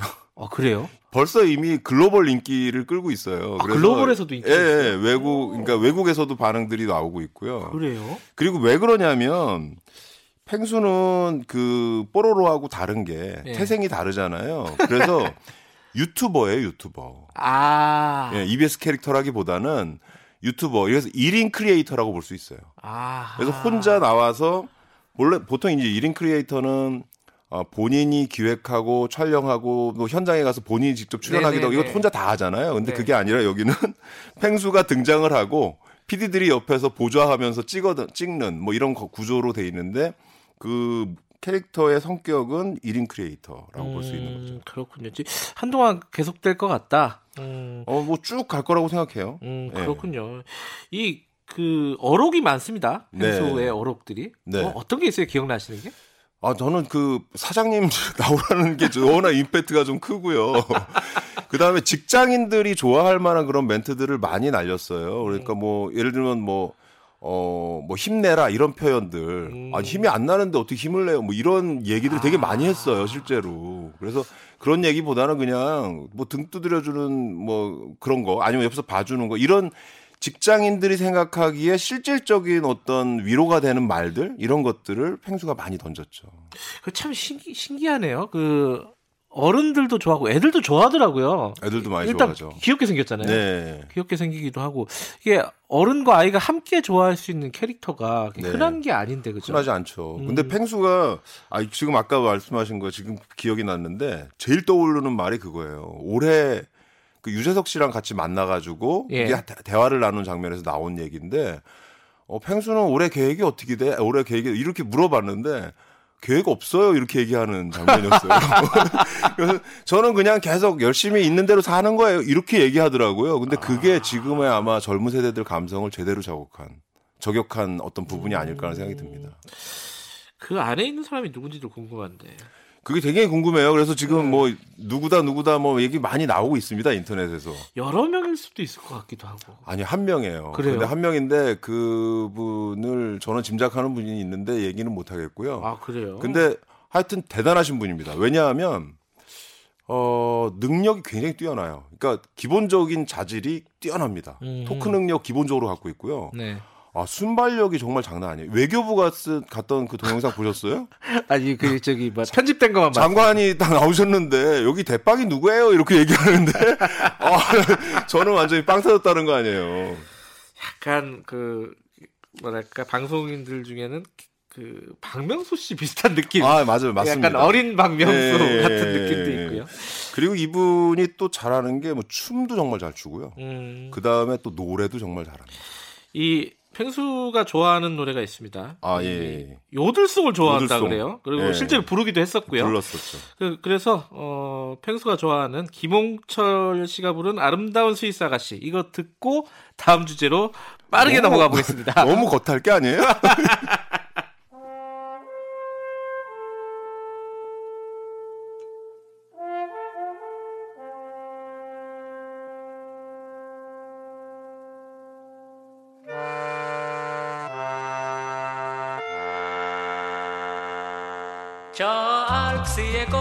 같은 스위스 아가씨 귀여운 목소리로 유리 말걸음도 가볍게 산을 오르면.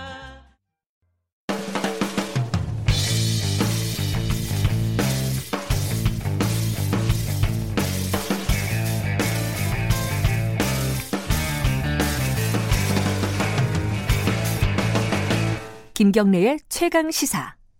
네, 김경래 최강 시사 설 특집 talk on the road 어, 이어가겠습니다. 어, 지난해와 올해를 관통하는 대중문화의 키워드 관련해서 정덕현 대중문화 평론가와 함께 얘기를 나눠보고 있습니다. 어, 두 번째 키워드가 펭수였고 첫 번째 키워드는 동백꽃 필무렵이었습니다. 세 번째는 트로트 열풍을 갖고 오셨어요. 예. 어, 트로트 열풍 이거는 뭐 어, 그것 때문인가요? 미스트롯? 미스트롯도 있고 최근에 이제 그 이어서 미스터 트롯이라는 것도 예. 하고 있고요. 그 다음에 최근에 아시겠지만 유산슬 신드롬이 있었죠. 아. 이 아침마당에 나온 거 보셨어요? 예, 예, 예. 예. 저 방송 끝나고 내려가다가 예. 하고 있더라고요. 그러니까 어. 너무 재밌더라고요. 그래서 음. 이 전반적으로 트로트가 이렇게 붐업된 게 아마 최, 최근에 거의 처음 처음이었던 것 같아요. 음. 전반적으로 뭐 트로트를 싫어하시는 분들은 없는 것 같은데 그렇다고 음. 해서 굉장히 트로트를 막 이렇게 뜨겁게 좋아하는 분위기는 아니잖아요. 그렇죠. 이게 트로트가 약간의 아, 장르물 같은 느낌이었어요. 네. 이게 그 약간 어르신들 네. 한 50대 이상의 어, 음. 중장년층이 굉장히 압도적으로 좋아하는데 거기에만 머물러 있는 음악. 근데 김경아 씨도 이제 트로트 좀 좋아하시지 않나요? 트로트 그럼 좋아하세요? 정덕현 평 저는 어 최근 들어서 특히 많이 좋아지는 것 같아요. 어, 노래방 가면 부르는 트로트 노래가 있습니까?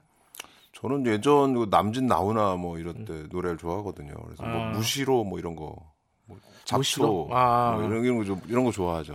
예. 저는 나훈아의 고향역. 고향역이면 상당히 좀 공력이 있으신 건데 이게. 그게 아버지가 네. 어, 많이 부르셨고. 네, 많이 네. 부르셨어요. 되게 못하시거든요, 노래를.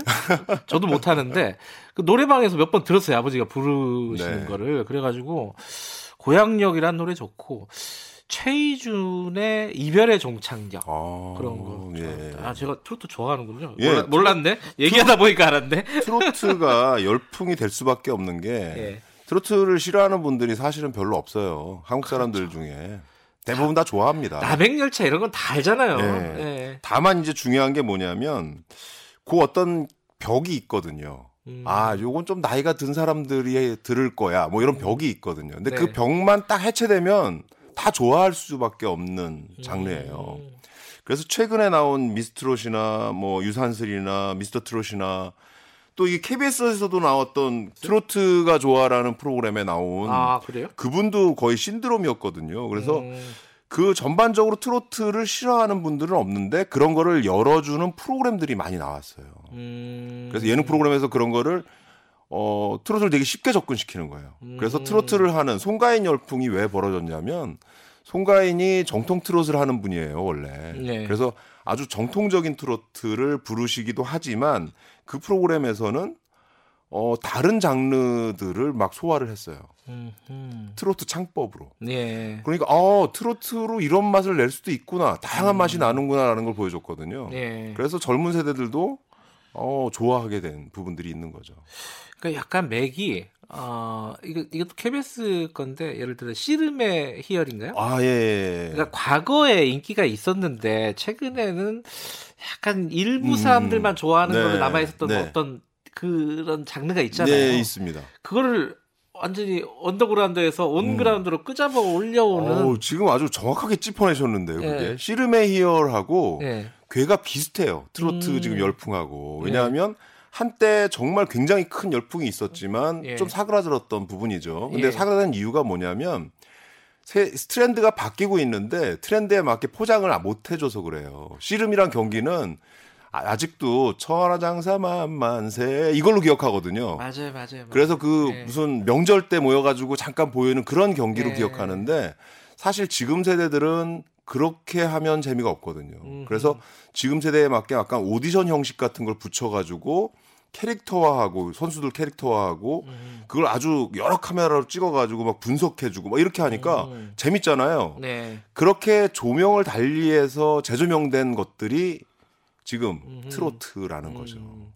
근데 트로트가 어 어떤 매력이 있죠? 정확하게는 그 음악적으로 보면은 저는 한국 사람들이 갖고 있는 정서를 이만큼 잘 담고 있는 게 없다. 한국 사람들의. 정서. 예, 그 어. 굉장히 뭔가 한의 정서도 있고 또 네. 눈물을 짜내는 정서도 있지만 흥도 굉장히 많이 들어 저 있고. 트로트가 슬픈 것도 있고 네, 굉장히, 있어요. 흥겨운 거 많죠. 그래서 어. 한국 정서에 흔히 얘기하는 한과 흥을 얘기하잖아요. 예. 근데 요 한과 흥을 잘 담을 수 있는 장르고요.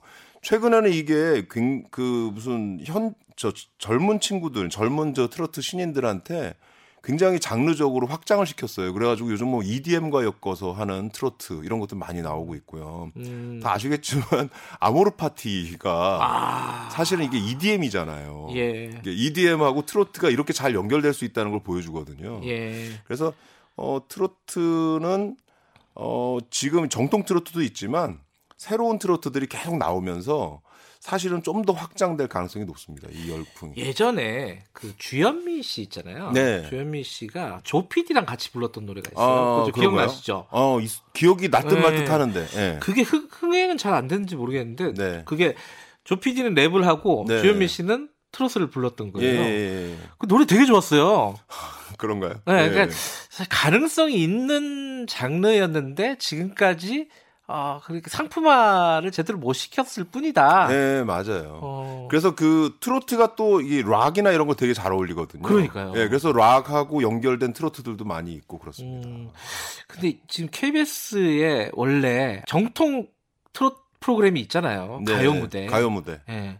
가요 최강자예요. 그쵸. 월요일 밤에 최강자. 저희 어머니는 제가 어릴 때부터 가요 무대를 어머니가 이제 월요일 월요일 날은 그 네. 시간에 저못 봐요 TV를 어머니가 네, 네. 그걸 보셔야 되기 때문에 네. 한 시간 내내 따라 부르세요. 어. 다 하시는 거예요 노래를. 근데 어른들은 대부분 그렇더라고요. 아, 그럼요. 그다 특히- 대부분 명곡들이잖아요. 전부 네. 나오는 곡들이. 그한 시간 내내 노래를 따라 부를 수 있는 그런 프로더라고요. 네. 근데 그 인기가 많이 죽었었잖아요. 아, 근데 지금도 인기가 여전합니다. 아. 항상 늘 평상시 한 10%를 내요. 아, 가요 무대가.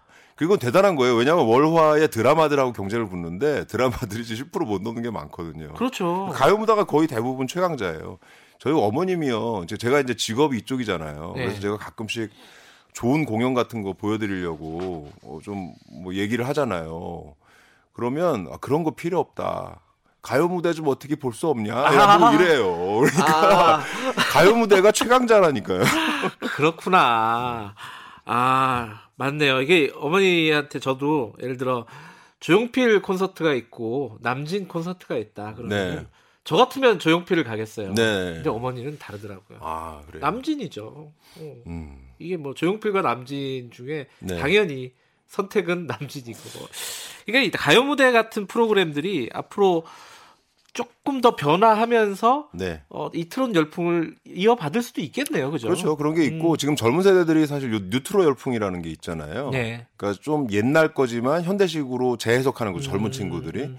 근데 그걸 굉장히 힙하게 느끼거든요. 젊은 세대들이. 그, 그 세대들은 사실 옛날을 경험하지 못한 세대이기 때문에 그 옛날 거가 새 거예요. 지금 경험하는 게. 네. 그래서 그런 경험들에 대한 부분들이 지금 트렌드로 나오고 있는데 트로트 열풍도 그 영향이 같이 있다고 봅니다. 아까 유산슬 얘기도 하셨는데 네. 그, 그 프로그램들을 가끔 보면은 네. 이 트롯 부르시는 분들이 반짝이 옷 같은 거 입고 그러잖아요. 그 예전 스팽글. 예. 예, 예전에는 그게 굉장히 촌스럽다. 그리고 막좀 약간 어 이렇게 말씀드려도 좀 천박하다. 네. 뭐 그렇게 생각하는 분들이 꽤 많았는데 네. 이제 그거 자체가 굉장히 재밌다. 이렇게 맞아요. 바뀌는 느낌이더라고요. 그러니까 요즘은 너무 말끔하고 그런 화려한 어떤 그런 것들이 있거든요. 그러니까 뭐 굉장히 뭔가 세련된 것들이 음. 너무 세상에 꽉 차 있는 거예요. 그러면 그런 게 이제 너무 뭐라고 해야 되나 흔해진 것들이 된 거죠. 네. 그래서 흔하지 않은 약간은 아날로그적이지만 촌스러운 느낌. 음. 아까 이제 동백꽃필 무렵도 그런 영향들이 좀 있는 네. 건데 촌스러운 느낌 이런 것들을 사람들이 더 좋아하죠. 알겠습니다. 지금까지 세 개의 키워드를 쭉 봤는데 하나하나 다 공감이 되는 키워드들이네요. 트로트 한 곡 안 들을 수가 없습니다. 네. 송가인 씨가 부른 엄마 아리랑 그리고 어, 유산슬이 부른 합정역 5번 출구 노래 듣고 이야기 이어가겠습니다.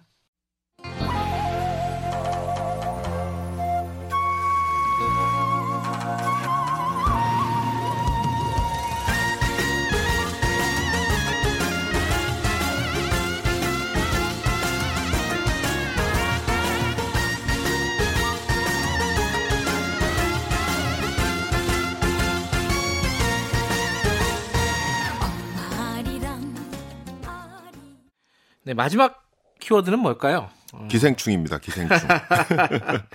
뺄 수가 없겠죠. 예, 그러네요. 이걸 빼고 어, 대중문화 키워드를 얘기할 수는 없겠네요. 맞아요. 이 기생충 영화 보셨잖아요. 예. 이 정도로 전 세계적인 어떤 흥행과 평가 예상하셨습니까? 저는 예상을 했어요. 어, 아? 이거 정말 굉장한 걸작이 나왔다. 음. 사실은 이제 봉준호 감독이 이전에 만들었던 작품들도 아, 충분히 의미가 있는 작품들이 많았었거든요. 네. 아, 이 정도면 글로벌 시장에서도 다 먹힐 수 있지 않을까. 이런 생각들을 한 작품들이 꽤 있어요. 음. 예를 들면 저는 좋았던 게 이제 뭐 마더 이런 네. 작품들. 정말 놀라웠거든요. 그게 한국 사회의 어떤 갖고 있는 색깔, 엄마들에 대한 어떤 네. 색깔들, 엄마에 대한 양면이 있잖아요. 네. 엄마 하면 모든 거를 다 받아줄 수 있을 것 같은 모성애지만 한국 사회에서 엄마는 또 다른 한편으로 치맛바람으로 대별되는 어떤 네. 비판적인 지점이 있거든요. 예. 근데 그 두 개를 엮어서 절묘하게 작품에 풀어냈을 때 나는 놀라운 거거든요. 그게 보면서 왜냐하면 그게 우리 얘기지만 굉장히 보편적으로 먹힐 만한 얘기인 거예요. 그래서 아 봉준호는 이런 걸 정말 잘하는구나 하는 생각을 했어요. 근데 기생충도 그랬습니다. 아까 그 첫 번째 키워드가 어 우리가 동백꽃 필름을 네. 했는데 거기서 글로컬, 예. 로컬이지만 글로벌 감성이 네네. 있다. 이것도 마찬가지네요, 그죠? 그 오늘 사실은 이 네 가지 키워드가요. 예. 그냥 된 건 아니고 전반적으로 다 연결되는 지점들이 있습니다. 음. 그래서 이 기생충 얘기를 어느 정도 하고 전체 한번 얘기를 한번 좀 다시 네. 예. 정리해 드릴게요. 근데 이 기생충은 아시겠지만 이게 반지하에서 하는 어, 분들이 가족이 전체로 이제 전부 다 한 명씩 한 명씩 그, 취업을 하는. 예, 취업을 해서 약간 기생의 삶을 살아가는 그 네. 그런 걸 보여주는 거잖아요. 근데 이거 반지하에서 사신 분들은 정말 살아보신 분들은 정말 공감하는 얘기들이 많거든요. 네. 이게 뭐 그 우리나라 요즘은 이제 비가 많이 안 와서 뭐 그런 일이 별로 없는데 예전에는 진짜 비만 오면 막 물이 넘치고 막 그랬거든요. 그랬죠. 한강 이거 뭐 범람하고 막. 그게 얼마 안 됐어요. 그, 얼마 안 그런 됐어요. 일이 안 벌어진 게. 예. 여기 서울만 해도 뭐 영등포 이런데 다 네네. 잠겼었어요. 저 기자 초창기만 해도. 그렇죠. 예. 저도 예전에 결혼한 전에는 이제 반지하에서 살았었거든요. 네. 그때 그런 경험을 했어요. 아침에 일어나서 침대에서 발을 내리고 내렸는데 아 발이 뭐가 철복하더라. 그래서 이게 비가 많이 왔는데 이 정도일 줄 몰랐는데. 물이 찬 거예요. 그래서 다들 밖에 나갔더니 물 빼고 있는 분위기였는데 그거를 이 영화에서 보게 될 줄 몰랐어요. 음. 근데 그때 느꼈던 게 뭐냐면 그 반지하의 시선이라는 게 있거든요. 그 눈높이가 맞아요. 있어요. 예. 근데 그 눈높이를 정확하게 갖고 왔어요. 음. 그래서 보면 아주 쉽게 코믹하게 블랙 코미디이기 때문에 웃으면서 처음까지 그냥 쫙 볼 수가 있어요. 음. 저는 굉장히 깔깔깔깔 웃으면서 봤는데 다 보고 나서 이제 집에 돌아올 때 이렇게 생각을 해보면 아 생각할 게 되게 많은 그런 작품인 거죠. 그러니까 우리가 최근 많이 나오는 뭐 양극화까지 얘기는 안 해도 네. 계급적인 그런 이야기들이 아주 잘 녹아 있는 작품이라 아 이 영화는 분명히 외국에서도 먹힐 것이다라는 생각은 했죠. 요번에 아카데미 영화상에 지금 여섯 개 부분인가요? 네 올라갔어요. 주요상에 다 올라갔습니다. 다 올라갔어요. 예, 뭐 작품상, 감독상, 각본상 네. 등등등 상을 받을까요? 아카데미 잘 안 주잖아요, 우리나라. 안 아, 주죠. 자- 안 줬죠 지금까지. 안 아예. 예. 줬어요. 이거 지금 이게 최초예요. 이게 거기 노미네이트 된 거 자체가 최초예요. 네. 근데 사실은 이게 어 골든글로브에서 상을 받았기 때문에 아카데미도 뭐 가능성이 있지 않냐 이런 얘기들 많이 하는데 봉준호 감독님이 아카데미상에 대해서 얘기를 한 어떤 기자 현지 매체하고 예. 인터뷰하면서 나왔던 얘기가 좀 흥미로운 게 있어요. 그때 아니 한국 영화가 최근 수십 년 동안 전체 영화계에 그러니까 글로벌한 영화계에 끼친 영향이 꽤 큰데 왜 한국 영화는 한 번도 아카데미에서 상을 못 받느냐 이런 얘기를 음. 던졌는데 굉장히 곤혹스러운 질문이잖아요. 근데 박준호 감독이 딱 한마디 했거든요. 아카데미는 로컬이잖아요. 이렇게 했고, 얘기했어요. 음. 예. 근데 호연직이죠. 예, 그 말이 너무 뭐라고 해야 되나 좀 그 팍 뼈 때리는 어떤 한 지점이 있는 거예요. 그게 예. 뭐냐면 니들 로컬로 계속 있을래 아니면 글로벌로 갈래라는 질문이 들어 있는 거죠. 음. 그러니까 아카데미도 사실은 물론 분명한 로컬입니다. 음. 근데 지금 영화 시장이나 그 컨텐츠 시장 자체가 다 글로벌화 돼 있잖아요. 네. 근데 계속 거기에 머물러 있을 거냐라는 질문을 오히려 봉준호 감독이 던진 것 같은 느낌이 들어서 이번에 이제 그 결과가 되게 궁금해집니다. 음. 상을 주면 아카데미도 글로벌이 되는 거고 네. 상을 안 주면 로컬인 걸로 이렇게 하는 거죠. 이 상을 주든 안 주든 아, 이 봉준호 감독은 이제 앞으로 세계 시장에서 영화를 만들게 되잖아요. 아, 그럼 이미 만들 만들고 있죠. 예, 그렇죠. 예. 옥자 같은 경우도 네. 넷플릭스로 만들었고. 근데 그게 어, 팬 입장에서는 네. 좀 뭐랄까 좀 멀어진다는 느낌 그런 아, 거 있잖아요. 예. 한국 한국 사람들을 위해서 네. 한국만의 영화를 어떤 그 정서를 막 네. 담는 게 되게 좋았는데 네. 아 이제 세계로 가니까 좀, 좀 보내드려야 되는구나 뭐 이런 느낌도 좀 살짝 들고요. 네. 자, 오, 이게 시간이 네. 하, 이게 얘기하다 보면은 아, 금방 갑니다. 지금 오늘 talk on the road 그 대중문화 키워드 4개를 갖고 오셨어요. 네네. 동백꽃 필 무렵, 펭수 신드롬, 트로트 열풍 그리고 지금 방금 간단하게 짚어본 기생충과 한국 영화. 네. 그 네 개의 키워드를 관통하는 또 다른 어떤 의미가 있을까요? 아니 전반적으로 보면 네. 지금 이게 어 미디어 변화와 아주 연관돼 있습니다. 전체적인 어. 게. 저는 이제 지금 현재에 벌어지고 있는 대중문화 현상이 네. 어, 미디어의 변화 때문에 벌어지는 일들이 상당히 많다고 저는 보고 있거든요. 그래서 네. 아까 드라마도 글로벌한 데, 그 어떤 환경으로 들어가는 거는 예. 아시겠지만 결국 OTT 같은 이게 디지털 네트워크가 아니면 일어날 수 없는 일이거든요. 그래서 네. 새롭게 보는 시청 패턴들이 만들어지면서 그런 게 생긴 거고 거기에 대안으로서 동백꽃 필미록 같은 거를 우리가 좀 오히려 얘기를 하는 거가 있는 거죠. 그리고 음. 어, 펭수 신드롬도 마찬가지예요. 이게 유튜브 같은 데서 1인 미디어들이 지금 막 등장하면서 캐릭터가 변화한 지점들을 보여준 부분이 음. 있는 거고요. 트로트 열풍도 사실은 지금 현재 그 젊은 세대들이 온라인 탁골공원 이런 거 좋아하잖아요. 예, 예. 이게 왜 그러냐면 이 뉴트로 열풍이 왜 들어가는 게 디지털의 반작용으로 나오는 것들이 많아요. 음. 디지털 사회가 갖고 있는 거는 가치를 떨어뜨립니다.